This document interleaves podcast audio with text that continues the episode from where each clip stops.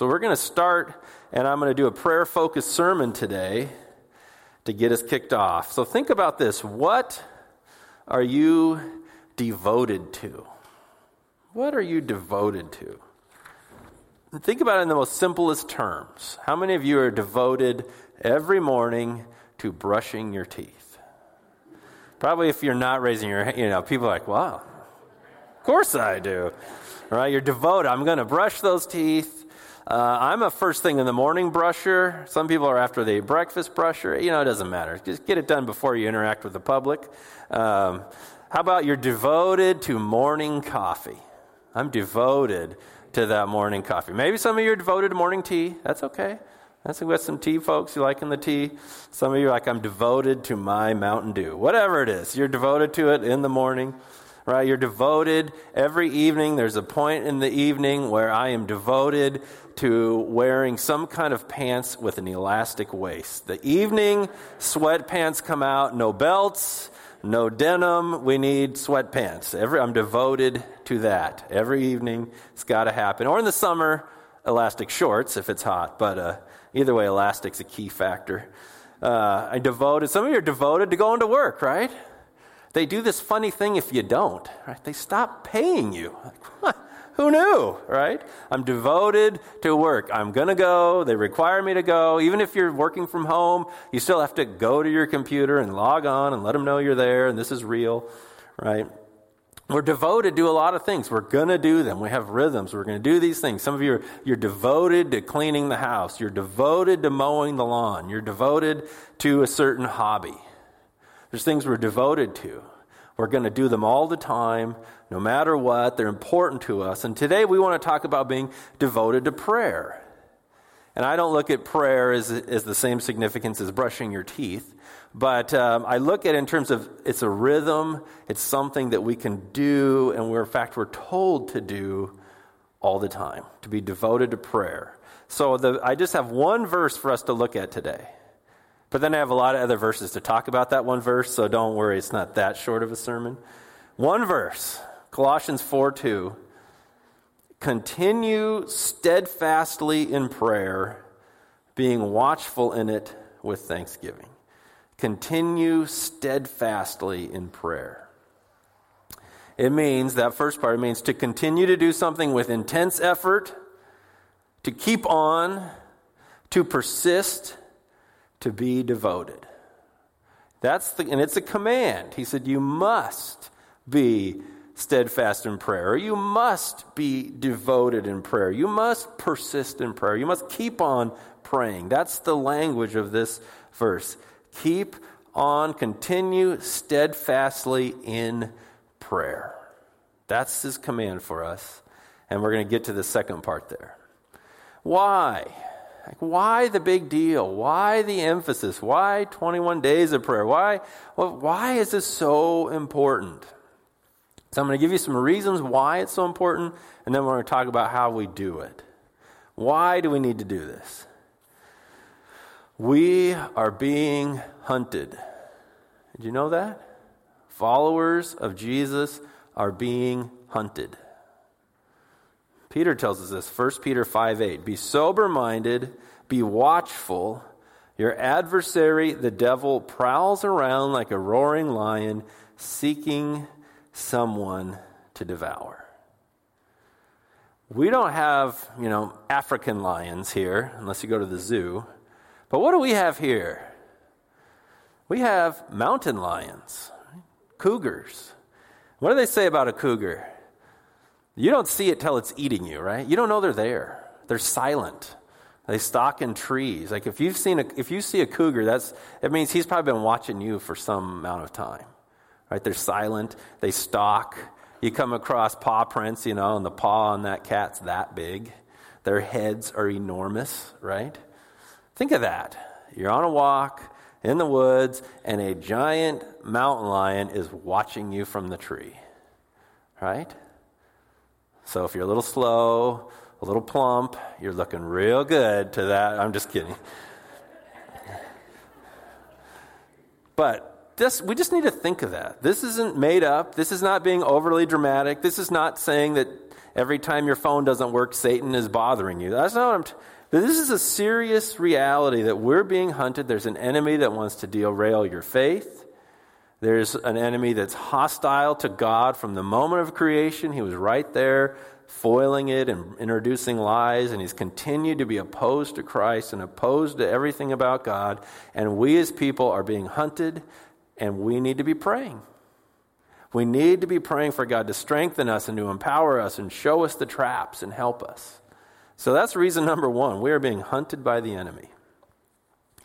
Another reason we need to pray is that uh, we are surrounded by spiritual death, both within and without. So we're surrounded in our own life and in this world. This is another reason. Ephesians 2 1 says, And you were dead in the trespasses and sins in which you once walked, following the course of this world, following the prince of the power of the air, the spirit that is now at work in the sons of disobedience, among whom we all once lived in the passions of our flesh, carrying out the desires of the body and the mind, and were by nature children of wrath like the rest of mankind. Uh, this is where we live. We live on this earth. We live, we're born with a nature that desires to sin. We're in a culture that's influenced to sin by that same enemy. And so it's within us and it's around us. And it says we're by nature children of wrath. And so we're surrounded by spiritual death. We're surrounded by thinking and influences and desires that are contrary to God, contrary to the very thing we want to do. Many times we want to live for Jesus, and our own flesh battles us. And then the culture we live in battles us. And every influence around us is saying, no, live for yourself and do your own thing. And what does God have to do with it? So we, we're, we're hunted and we're surrounded by spiritual death. That's anything moving away from God is moving away from life. So we need to pray. The third one is Jesus' example in prayer. And it just never ceases to amaze me that Jesus, who is God in the flesh, he comes to earth, and all the time he's on earth, he's doing things that we can't even imagine. Right? He's walking up to blind people and healing them, and telling paralyzed people to get up and walk, and he's raising people from the dead right in front of people. He makes food to feed thousands. He's doing all these amazing things, and you think, well, he's, he's God in the flesh. And he's constantly praying. You'd think maybe he doesn't need to pray. Why would he pray? Who's he even talking to? He's talking to his father, but he's so one with the father. Does he need to pray? And what we find in Jesus' life on earth, he's constantly praying. He's constantly praying. I'm going to show you a speed, a speed tour of this. Matthew 14, 23, after he dismissed the crowds, he went up on the mountain by himself to pray. And when evening came, he was there alone. Luke 6:12 In these days he went out to the mountain to pray and all night he continued in prayer to God. He pulled an all-nighter not because of finals and lack of studying, he prayed all night. Mark 135 and rising very early in the morning while it was still dark he departed and went out to a desolate place and there he prayed. Luke 5, 15 and 16. But now even more the report about him went abroad, and great crowds gathered to hear him and to be healed of their infirmities. But he would withdraw to desolate places to pray. Crowds everywhere. You think, oh, I got to be with them. I got to teach them and heal them and teach them. I don't have time to pray. Oh, he made time. He would withdraw. He would go away and pray. Luke 9, 18. Now it happened that as he was praying alone, the disciples were with him, and he asked them, Who do the crowds say that I am? So he's praying there. Luke 11, 1. Now Jesus was praying in a certain place, and when he finished, one of his disciples said to him, Lord, teach us to pray as John taught his disciples. He prayed so much, they said, You got to teach us how to do this. We don't know how to do this. We don't know what to do. You're doing it all the time. Teach us how to do this.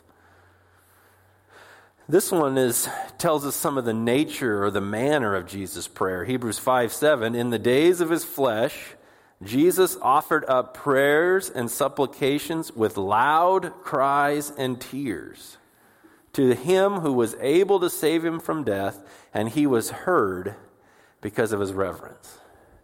They were not rote, automatic prayers. They were not prayers sort of assuming Well, I know you already know this, God, but I'm just going to let you know, right? Loud cries and tears. He prayed with urgency, with emotion, with desperation, right?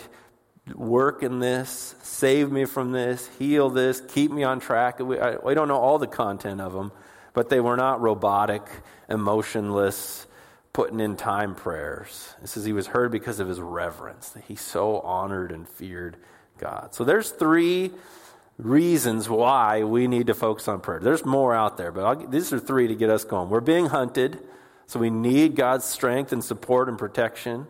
We're surrounded by spiritual death all the time, pushing and poking and, and leading us and appealing to our flesh. We're constantly being pulled away from life, so we need prayer to surround us and empower us to stay focused on Christ and filled with the Spirit.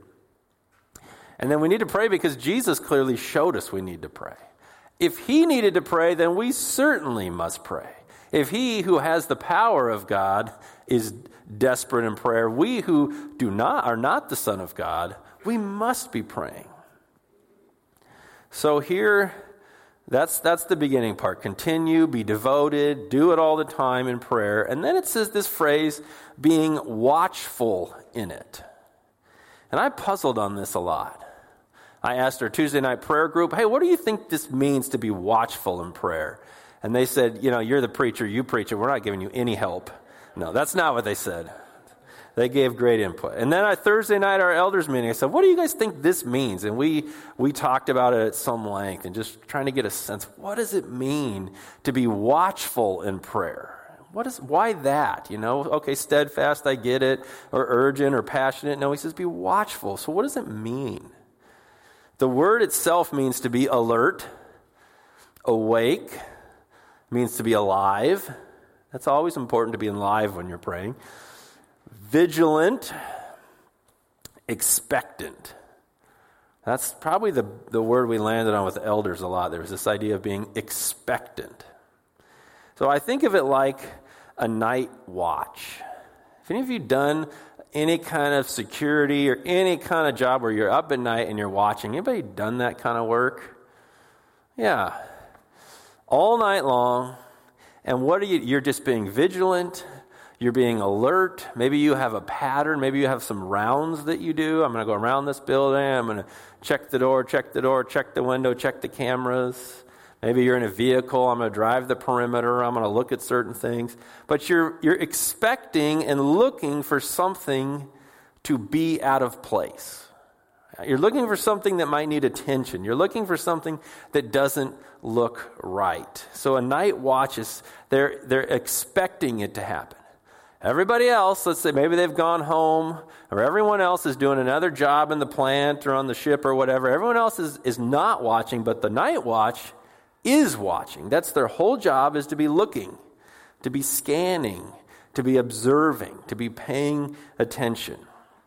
We even actually have that going on right now. We have people on a safety team that are volunteering and they're not sitting in here listening to the sermon, they're walking around the building.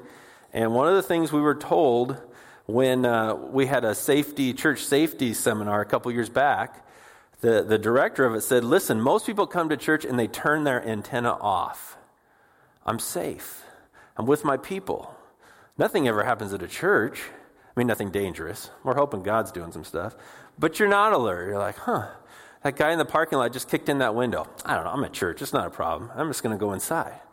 But we need a couple people walking around whose antenna is up. Huh, should that guy be running away with three purses? That's weird. Maybe I'll alert somebody, right? Or, look, that person doesn't seem well. Maybe they're having a medical event. I'm going to check on them. They're alert. They're paying attention. They're scanning. They're going, what's going on around here? A lot of other people are not paying attention, but they're alert. And that's the idea of being watchful in prayer. You're alert. You're scanning. You're paying attention. Here's the opposite is that I'm sleepy. How many of you have prayer turn into a nap? We can be honest. Prayer naps can be very refreshing. You're urgently prayer, and I've had this in my office a few times. I'm praying, and I fall asleep, and I wake up, and I'm really scared. I'm like, wait, where am I? And I kind of look around, like I don't, I don't know where I am, and then you know, kind of re-engage. You're in your office, everything's okay. Sometimes prayers are just unfocused. All right, you start praying, and you're praying for this thing, and then pretty soon you're in the garage and I got this part I'm missing on my bike. Could it be around the corner? I can get that on Amazon. I'm going to get that one on Amazon. Wait, Amazon doesn't deliver in two days anymore, even though I'm paying for it to be two days. So, it, right? You're, you're unfocused. They're rote. You just say the same thing. They're disengaged, right? Your, your mouth's praying. You know you should be praying, but your mind and heart aren't there. There's just low expectations. Well, God, I want you to do this thing. I'm not really sure that you will, or that you can, or that you care. So I'll give an example that shows these two positions in contrast. And this is in Mark 14. This is Jesus' final night before the night he's arrested and going to the cross in the morning. It says, And they went to a place called Gethsemane, and he said to his disciples, Sit here while I pray. And he took with him Peter and James and John and began to be greatly distressed and troubled. I don't know how often they saw Jesus like that. You'd think that would alert them that Jesus was greatly distressed and troubled. And he said to them, My soul is very sorrowful, even to death. Remain here and watch. There's our word. You think that would mean, like, if he just told you that, you'd be like, oh, what is, what is going on? He's, he's sorrowful to death. And going a little further, he fell on the ground and prayed that if it were possible, the hour might pass from him. And he said, Abba, Father, all things are possible for you. Remove this cup from me, yet not what I will, but what you will. And he came and found them sleeping and said to Peter, Simon, are you asleep? Could you not watch one hour? Watch and pray that you may not enter into temptation. The spirit indeed is willing, but the flesh is weak. And again he went away and prayed, saying the same words. And again he came and found them sleeping, for their eyes were very heavy, and they did not know what to answer him. And he came the third time and said to them, Are you still sleeping and taking your rest? It is enough. The hour has come. The Son of Man is betrayed into the hands of sinners. Rise let us be going, my betrayer is at hand. You see those two contrasted? Jesus is extremely alert, extremely focused in prayer, watching and pleading with God and pouring out his soul, and the disciples are just can't stay awake. And they did eat a big meal. I'm, you know, this is after the, the Passover meal, but still, you see that contrast. Jesus is alert and prayerful and concerned. He says, You guys need to be alert and prayerful, praying. He says, Not just for him, right? Praying for yourselves, praying that you won't fall into temptation. And so we have those, that there. And I think the best piece of being watchful is praying, is watching with expectation. Something is going to happen. It's very different than praying thinking nothing is going to happen. One of the best ways I can liken this to, it will be no surprise to you, is fishing. There's days you're fishing and you just you, you can't help but catch fish. They're biting, they're everywhere, you're rejoicing, you're the hero. People, hey, what are you using? You know? And then there's other days where you're just staring at a lake. Or you're trolling for hours and you're just watching the end of that rod tip for hours and you're just waiting for that there's a familiar tap tap that's only a fish, and you're just staring. And eventually you start to think, ah, they're not biting today. Nothing's happening. I remember even last winter I was doing kind of a late fish on the Nooksack and nothing was biting and, and I was just you just kind of lose focus. You lose expectation. All of a sudden a fish hit and I didn't have my bail set. I had 20 feet of line in front of my feet, couldn't set the hook. It looked, it looked like I'd never fished a day in my life. And of course I didn't catch that fish because I wasn't expecting it. I wasn't paying attention. I didn't have the drag right. I had too much line out. I had all kinds of stuff goofed up. I wasn't expecting to catch a fish, and I didn't catch a fish, even though one was there. And so that's kind of the idea with prayer. That can happen. We're not expecting anything to happen. We're not expecting that God's going to do anything. We're not looking for anything to happen. We're just kind of going through the motions. And so when he's saying we want to be watchful in prayer, I think that's one of the best things about being, being watchful, or the clearest ex- explanations, is that we're expecting something to happen. We're expecting that God's listening. We're expecting that He's engaged. We're expecting that He's going to show us something, or do something, or reveal something. So I want to give us three directions for how we can be watchful in prayer. I'll give you three directions up, in, and out. If we're going to be prayerful, if we're going to be expecting, if we're going to be praying, continually watchful, here's three directions you can include in your prayer. First one is up. We want to focus up on God. In Colossians 3:1, he says, "If then you have been raised with Christ, seek the things that are above where Christ is seated at the right hand of God. Set your minds on the things that are above, not on the things that are on earth." And so a lot of times our prayer is fueled only by what's happening on earth. This is broke and I don't have any money for that and this isn't working and I'm worried about that and that is part of our prayer. But I want to encourage that our first part of our prayer is we just focus on God. What are you doing? What's happening? What's your kingdom about? How can I praise your name? How can I thank you for things? That we start focusing up, paying attention to God. The best way I know to do that is to have your Bible included in prayer. I usually read a passage that launches me into prayer. Or I, uh, the, the passage itself gives me the prayer. Either it can be a form of a praise or a form of a, oh, please never let me do that. That looks terrible, whatever that, that group just did. Or but it focuses us on Him, not on us. So we want to look up. We focus on God, and we expect Him to answer, to be present. We expect Him to actually do something. These verses, I'm almost scared of them. If you abide in me and my words abide in you, ask whatever you wish and it will be done for you. I usually try to find a way to make that say, well, unless and maybe, and ah, does that make you a little squeamish? That's what Jesus said. Or there was a day when Jesus cursed a fig tree because it didn't have any fruit on it. And then they come by the next day. It says, as they passed by in the morning, they saw the fig tree withered away to its roots. And Peter remembered and said to him, Rabbi, look, the fig tree that you cursed is withered. And Jesus answered them, Have faith in God. Truly I say to you, whoever says to this mountain, Be taken up and thrown into the sea, and does not doubt in his heart, but believes that what he says will come to pass, it will be done for him. Therefore I tell you, whatever you ask in prayer, believe that you have received it, and it will be yours. It's not that amazing? He's saying, Hey, pray with faith, looking to God, focusing on God, and then actually expecting Him to do something. I don't know how many of you have heard of the guy called George Mueller. Anybody read anything about George Mueller? He was there. There's his dates. 1805 to 1898. I've been reading a book. It's almost more like diary entries, I'd say, but it's called The Life of Trust. This guy, George Mueller, he had a kind of a wild teenage years. He comes to Christ, and God puts it in his heart that he's going to start a mission organization to send Bibles around the world, so he does that. Then he realizes that uh, people in, he's living in England at this time, you had to pay to go to school.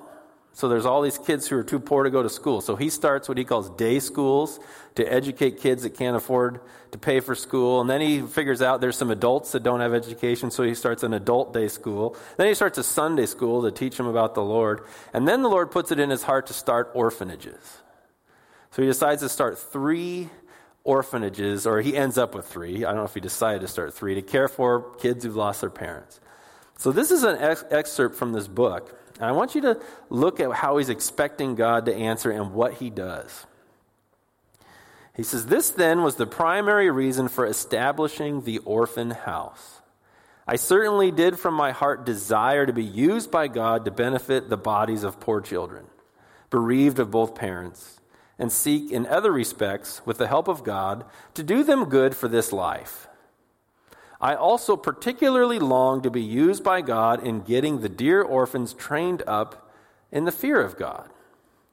But still, the first and primary object of the work was, and still is, that God might be magnified by the fact that the orphans under my care are provided with all they need only by prayer and faith, without anyone being asked by me or my fellow laborers whereby it may be seen that God is faithful still and hears prayer still. So his commitment was that he never asked for money ever. He never told people their needs. In fact, in one letter, the guy said, Please tell me what you need and I'll send you money. He said, I can't. I only tell God what I need. So, him and his fellow workers, they never asked for money. They never had a campaign. They never did any of that. They just prayed. And his point was he wanted people to see that you can trust God and he still answers prayer. So I've been reading this book, The Life of Trust, and it's almost like a diary entry. It's like November 8th, you know, 1831. We had no food in the house for the orphans. He's got three houses, 100 kids. Right, 100 orphans. Like we're down to our last coal for the fire, so we've been praying all morning. And then he says, and then this dear brother showed up with a letter with two pounds and six shillings, and I have no idea what English money means, but that's what it said. And uh, so, and said, so we bought what we needed. And then the next day, somebody sold this new pair of boots they had, and they gave us six shillings, and so now we bought flour. I mean, it's just this list. And sometimes he'll be going, We haven't had what we need. God's holding back for some reason. We don't know why, so we're just waiting. And this just went on year after year. I encourage, I encourage you to read it, it's fascinating. Just watching him, all we do is pray, and God provides. And sometimes He provided a lot, and sometimes it was very little, and sometimes they were right down to like we literally have no food in the house, and we drank the last cup of tea. It's literally like that. And then, oh, seven o'clock, somebody showed up from, and they want the best one was somebody mailed him like 40 pounds two weeks before he even started praying for this one urgent need. And it, it was from India or something. So it came like two months later.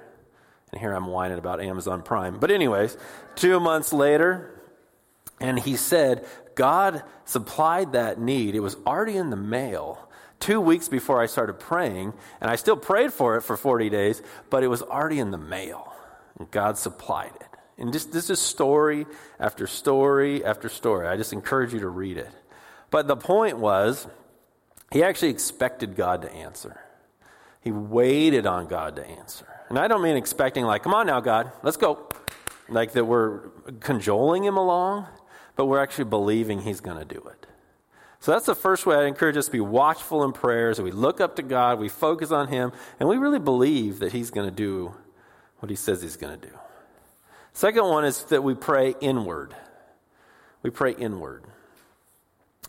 And here we're praying, this is that line Jesus gave those disciples Watch and pray that you may not enter into temptation. The spirit indeed is willing, but the flesh is weak. Part of our prayer being watchful is going, What's, on, what's happening inside of me? Psalm 139 says, Search me, O God, and know my heart. Try me and know my thoughts, and see if there be any grievous way in me, and lead me in the way everlasting. So, this inward prayer is that we pray and examine our hearts. How am I doing? Lord? what am I worried about? What's stressing me out? Why am I stressing out? What is that saying about what I'm believing?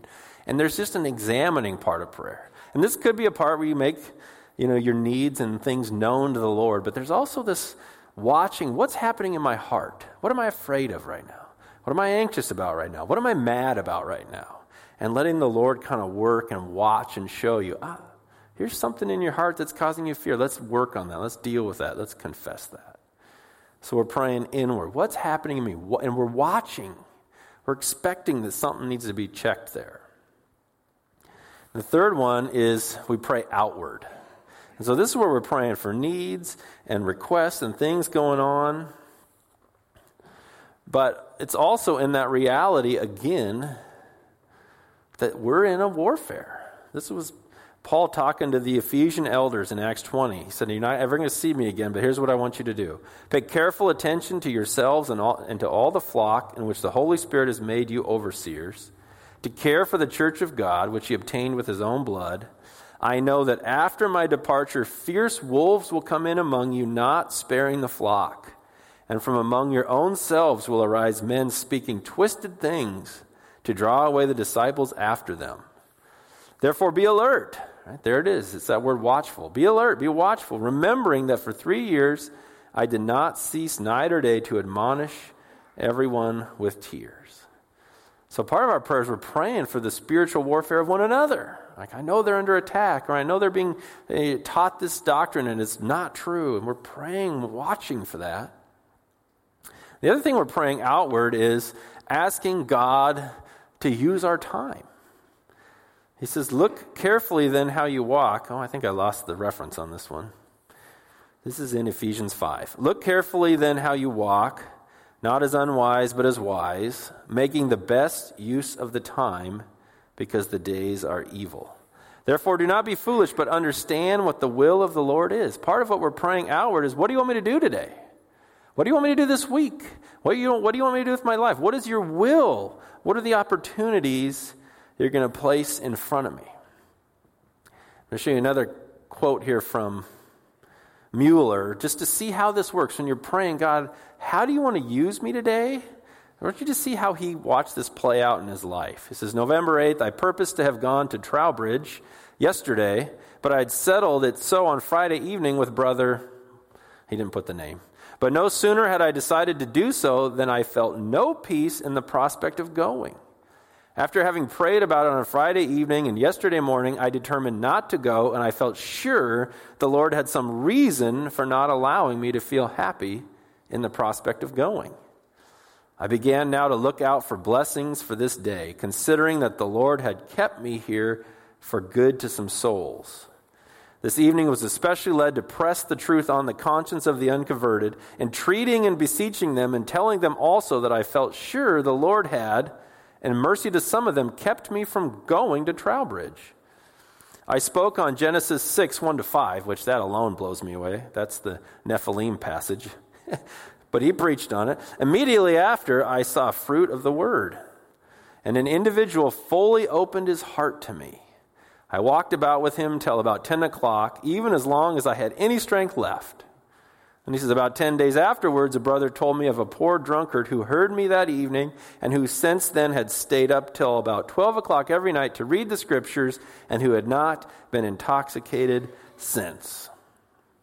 So I thought it was really amazing how he said, I was praying to go to this one place, and I felt the Lord saying, You know, don't, no, I, I don't have peace about you going. And uh, so he just said, Well, then he must have something for me to do here. And so he was looking. Is there somebody you want me to talk to?